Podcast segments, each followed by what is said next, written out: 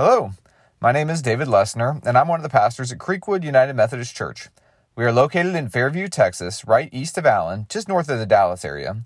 The sermon you're about to hear was recorded at one of our worship services, which we'd love to invite you to check out live at 8:30 a.m. for traditional or 11 a.m. for contemporary on Sunday mornings on our Facebook page or the recorded version on YouTube. We'd love for you to check out our social media pages at Creekwood UMC or our website, creekwoodumc.org, for more information about what is happening and how you can grow with us in our mission to share God's love. If you feel inspired, there's also a way to give at the top of the website. Thanks for listening to this sermon, and we hope it inspires you in your journey with God. This morning's reading is from Galatians chapter 6, verses 11 to 16. See what large letters I make when I am writing in my own hand. It is those who want to make a good showing in the flesh that try to compel you to be circumcised, only that they may not be persecuted for the cross of Christ. Even the circumcised do not themselves obey the law, but they want you to be circumcised so that they may boast about your flesh.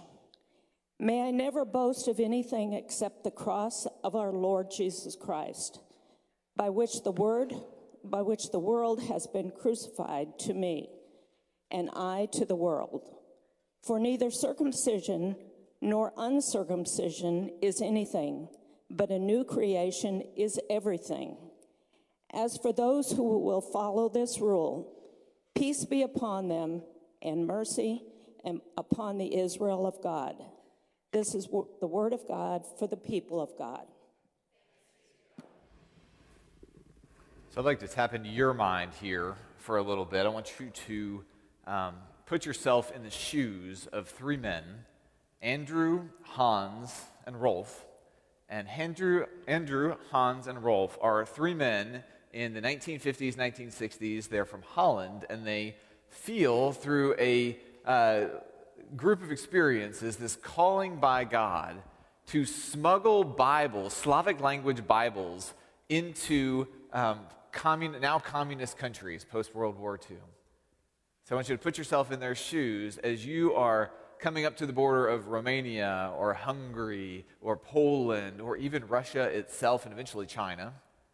You're coming up to the border, and at every border crossing, there's a long line of cars because there are checkpoints with armed soldiers, armed guards, who are uh, inspecting every inch of every vehicle to make sure that smuggled contraband, like the Bibles, the 500 Bibles in your van, don't make it into their country. As you're about three cars back, you see that not only are they looking through the windows and making you get out and looking through the seat cushions, but they are taking apart engines to be so thorough to make sure that you don't get anything past them. What do you do knowing that should they find the contraband Bible that is in the back, much less the 500 contraband Bibles that are in the back of your van. It means a lifetime of prison. It means uh, political, um, uh, political uh, espionage charges. And you're facing all of this, and you have to anticipate a line of cars and the fear that comes with anticipation of knowing that you might get caught. What do you do? What's your first answer to this problem? So I asked 14 acquaintances, friends, different people, mostly outside of Creekwood. Um, I don't know what you're thinking right now in the, in the, in the immediate, but these are the uh, initial responses that they had. One, run away. Fight or flight, it's obvious. Two, ditch the cargo, try and spread the word by just memorization, right? Because we've all got it memorized. Three, bribe the guards. Four, this came up more than once, shoot the guards. Because that's going to end well. You know, the more I, the, now that I read these out loud, I think for the first time, it sounds like all my friends live in like a Jason Bourne or James Bond movie or at least in their minds they think they do. Because these are all really good ideas when we're just responding off the, the cuff, right? These are all really good ideas that um, none of these are going to work. But every time we every time I pitched this idea, it really was like somebody had this grandesse about them that they were a spy, or it was some MacGyver moment where they were going to fashion a, a, bomb out of Cheetos, dental floss, and shark teeth, uh, you know, something, or Grey's Anatomy, where all of a sudden they're in the midst of a surgery and somebody has this divine revelation that they can use somebody's kidney as a second lung, and they'll figure out how to do that in the process. It's, this is the kind of, I mean, Runaway is pretty easy, but as the people started generating ideas, the more that they got into it, the more I recognized that everybody thought they were a little more capable than they really were. And it seems part of this human condition, seems part of um, when we are faced with a problem that most of us find that we think the answer lies somewhere deep inside of us. That, like MacGyver, like James Bond, like whatever Grey's Anatomy doctor, like these people, that if we just dig deep within ourselves enough, we can find the solution to every answer for every problem that is out there ourselves. I had a professor in, um, at TCU in my religion undergrad department and she said, It's amazing that it only took us 17 years to get that way, too. She was a professor, her, she, her class was History of Christian Thought, Part 2.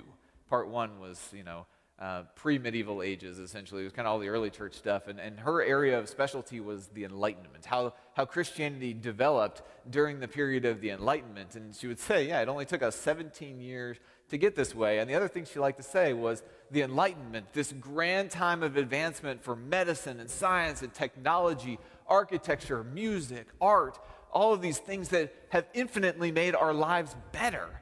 She would say the Enlightenment was the best thing to happen for humanity and the worst thing to happen for humanity. She put it like this 1620 is when Sir Francis Bacon publishes a work, and it's the beginning of what would become known as the scientific method. It was instead of using deductive reasoning, of having this big conclusion and trying to funnel things through the, the thought that you already had, it was inductive reasoning of let's look at the observations that we make, take the data, and make a conclusion off of this. And this was revolutionary at the time. Most of us would probably say that this is just secondhand from seventh grade science, but at the time, this was revolutionary. And Sir Francis Bacon was an ardent Puritan. there have been papers written about how every inch of his paper, every inch of him wanting to explore the world came out of his faith and, and the detail oriented nature of the Puritan faith and almost legalism to some respect.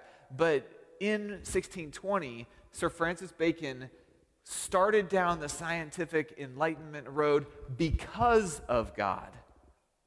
Because of God, his faith was put into action to explore the world and know better about who God is and what God does. But it only took us 17 years because in 1637, this is when Rene Descartes publishes his seminal work, and in, within it, this um, great phrase of philosophy. If you, if you know it, join with me. I think, Therefore, I am.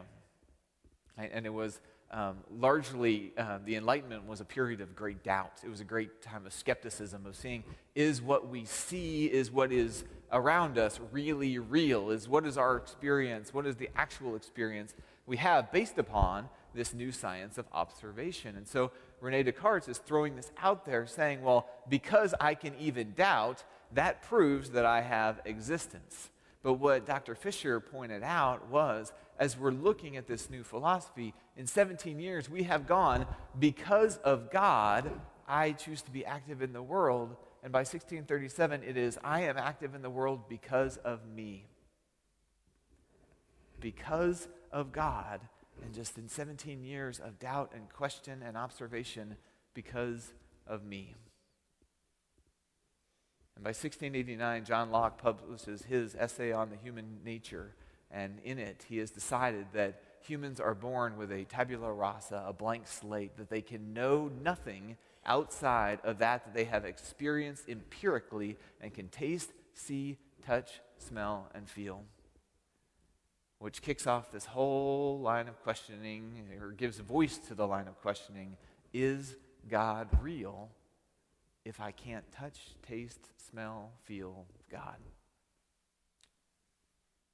It took us 17 years for the basis of our action when we're confronted with a problem, when we're confronted with life, when we are journeying through life. It took us 17 years to journey from because of God, I can face this problem. Because of God, I can face tomorrow. The great hymn says to, well, I will just figure it out because I am the reason for my existence. When we read the letter to Galatians, the church in Galatia is having its own little enlightenment period, if you will. It only took them six years. Um, so we, we beat them uh, in terms of stretching it out a little bit. Um, it's thought that around 48 AD is when Paul made his missionary journey to Galatia, set up a church there, got them all thriving um, on this faith of humility. This, this faith that he, he wants to make certain that they understand that our faith in Christ is truly faith. There's not much control that we have over that. We are recipients of a gift. We are recipients of the breath of life that God breathed into us. We are recipients of the grace of Christ that frees us and gives us hope and a resurrection. Uh, Paul even I mean, points out, I did not receive it from a human source, nor was I taught it, but I received it through a revelation of Jesus Christ. And from this freedom that Jesus gives us, that because of God, for you are called to freedom, brothers and sisters, only do not use your freedom as an opportunity for self indulgence, but through love become slaves to one another. And goes on to say that be, the, that the uh, summation of the entire law, well, it's the same thing it says in Deuteronomy, it's the same thing that Jesus said. The summation of the law is this love God and love your neighbor as yourself. This is the faith that Paul preaches to the Galatians. It's the, the way the church started. They recognize, they're excited, they galvanize around this gift that's been given to them. Because of God, we can unite together and use our gifts as one body. Because of God, we can set people free from the sin and shame so that they can have self worth and go and do great things in the world. Because of God, we can face tomorrow, but it only takes them six years to dig into that human spirit. Right, the Enlightenment was interesting because we learned the human spirit can do anything. Right, my, my dad always says, whenever a problem comes, he goes, just give it time. Human ingenuity has always figured these things out. And it took them six years for them to, for the human spirit to come in. But here's the thing about the human spirit is that the human spirit, instead of leaning into because of God, will try and figure out because of me. The human spirit takes over Galatians in six years and it starts to look back toward that practice of circumcision. And, and circumcision is tricky because in uh, you know, Genesis, Exodus, Leviticus, Deuteronomy, it is because of God. Because of God, we will do this thing to our bodies. Because of God, we will mark ourselves. Because of God, we will sacrifice in this way. But as you read Galatians, it is abundantly clear that circumcision is not because of God, it is because of me. It is because I want to decide who's in and who's out. It's because I want to decide if I'm holy or righteous. It's because I want to mark myself as better than you. It took him six years to go from because of God to because of me. And even, here's the tricky thing they took God's idea and it became their idea. And that's a dangerous space. See, when we take God's idea and we start to claim it, even unintentionally, as our idea, the next step is that our ideas become God's ideas. And you know, when our ideas become God's ideas, well, then we start to say who's in and who's out based upon things like the color of one's skin or gender, economic status. And I don't say economic status today, I'm talking about Jonathan Edwards and the Puritans in early America. When we let our ideas become God's ideas, when we make this shift of because of God to because of me, things get real dangerous real fast. And what's on my mind at the moment is when I've seen the discourse that we've had, when I've seen the solutions being offered, almost 100% of the time, it is because of me. What is my idea cooked up in some basement on my phone that is going to fix the entire world if everyone would just listen to me? And you know what happens when, when we claim God's ideas as our ideas and our ideas become God's ideas is that if somebody is to say, you know what, I have another idea that might be a little bit better, all of a sudden they're not just questioning our irrational thought or our human thought. They are now questioning God's thought. And it's a lot easier to hate those people. It's a lot easier to discredit those people. It's a lot easier to just say to them, well, you are out because you're not circumcised like I am. Right? When we're faced with a problem, when we're faced with a conundrum, and we look inside of ourselves, well, the thing I think we've forgotten is that we didn't create ourselves. We didn't create ourselves. We didn't breathe life into ourselves. We didn't shape ourselves, we didn't form ourselves. I don't know where we got this idea that I can look inside of myself and find all the answers and find all the solutions. I wonder what your answer to that whole conundrum was as you're pulling up to a guard station, because it's, it's not just guard stations, it's doubt, it's fear, it's enemies, it's anxiety, it's depression, it's, it's all these things that we are confronted with and we can see coming down the road. It's, it's poverty, it's inflation, it's racism, it's all of these different things. And I wonder what your first reaction is usually. Is your first reaction when you see something that challenges you, perhaps? Perhaps you're reading through one of the prophets in Scripture. Perhaps you're reading the Sermon on the Mount in Jesus. Perhaps you're reading Revelation and challenges you. I wonder if your first thought is, is well, that's not right because it's not my idea. And one of the, one of the things I think we have, as we have forgotten that we did not create ourselves, as we have forgotten that there is a hole inside of ourselves without God, if it's only because of me, one of the things I have, think we have leaned into is if it's only because of me, then I don't need anybody else. And the number of times in which we are adamantly supporting something, adamantly asserting something, without ever having cracked open the Bible to see if it even fits, without ever having gone to our Sunday school class and seeing how does God fit into this, without ever having called up a friend and say, hey, do you think this is something that Christ would ordain? With a 24 hour news cycle, with a constant threat of social media, we simply get sucked into problem after problem and more into me and more into me. And here's the uncomfortable thing I think we've forgotten I'm a sinner. We don't like to use those words. In fact, there was a whole movement to replace the word sinner with broken, which sounds even worse to me. I guess let me ask you this is if the entire world were on your shoulders, would you really want that job? Would you really trust yourself in that job?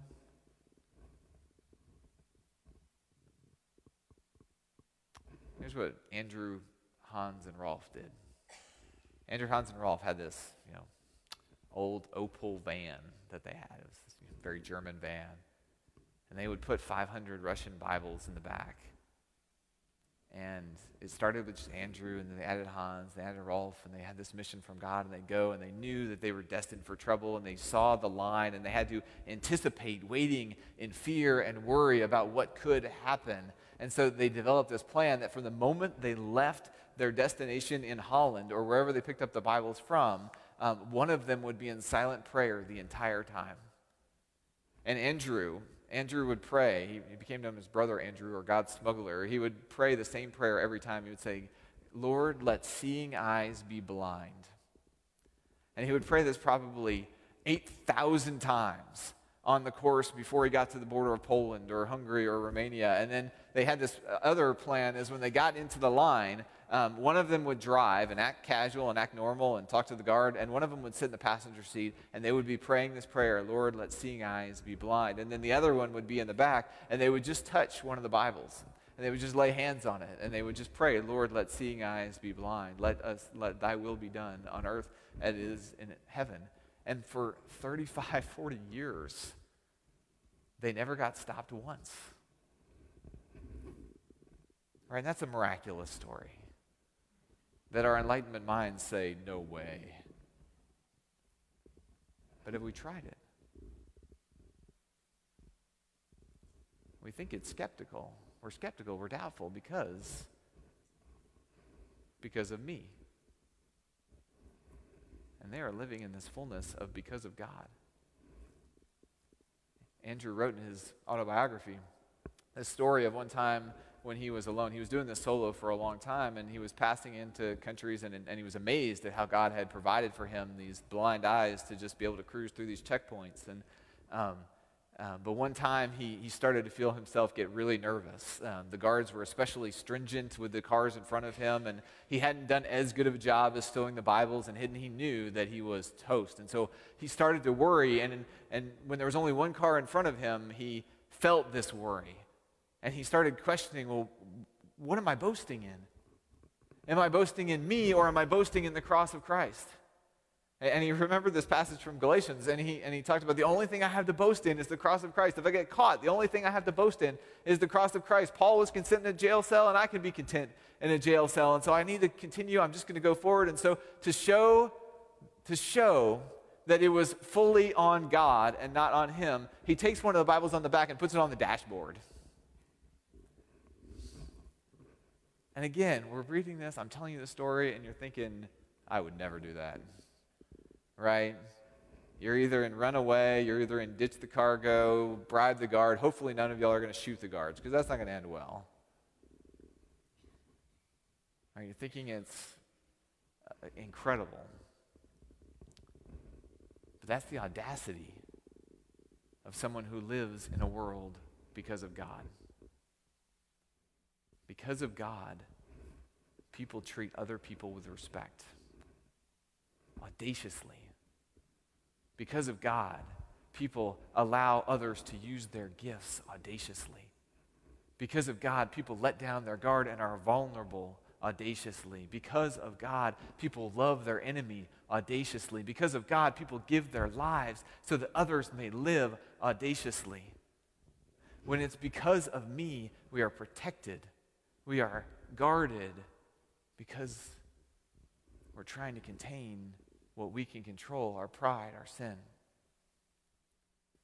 But we boast in Christ because Christ has come to free us so that we can truly love God and love our neighbor.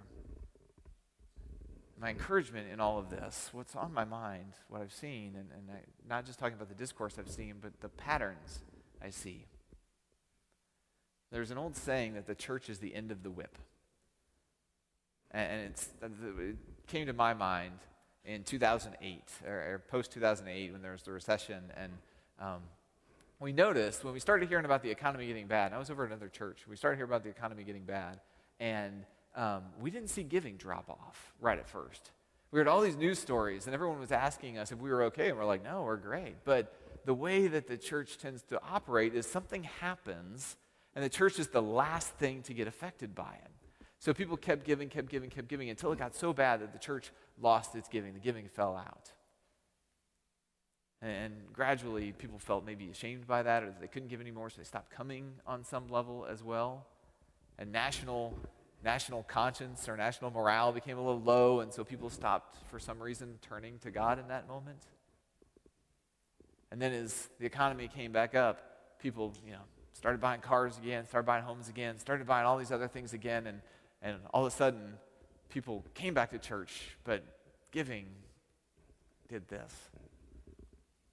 I'm not just talking about presents, I'm just talking about gifts, but in all things. The church seems to be the end of the whip. The cross of Christ seems to be the last thing we consider.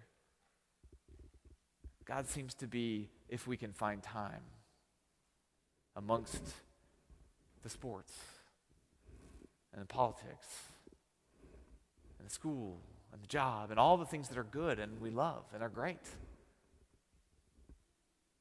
But if God is just merely wedged into a space somewhere at the end of the whip, aren't we living because of me?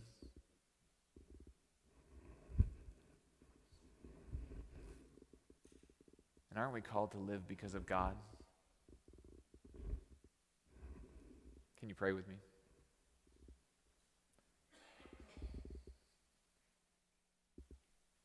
Gracious God, we are sorry that we forget you. We are sorry that our world seems to forget you often.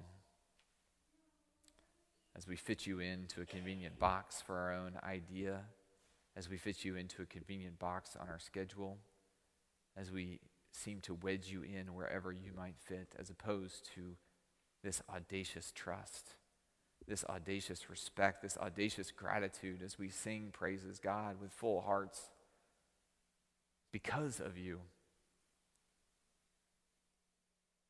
Lord God, thank you for setting us free. Thank you for the grace that you have extended to us, every one of us. Thank you for the amazing gift of your Spirit, which allows us to do good even when we don't recognize it.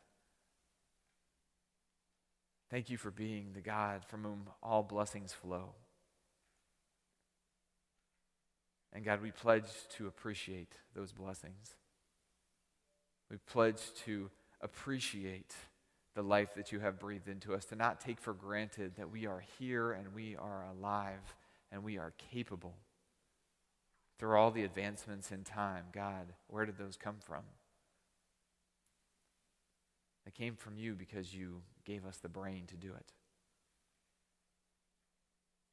So, God, we are sorry when we have forgotten you. And we know, we really know, that because of you, we can face tomorrow. Amen. Thanks for listening. We would love if you could leave us a review on whatever platform you are listening today and let us know how we are doing. Be sure to check out our social media pages at Creekwood UMC and our website, creekwoodumc.org, for more ways to get involved at Creekwood United Methodist Church in person, online, or both. Thanks again for listening and have a great week.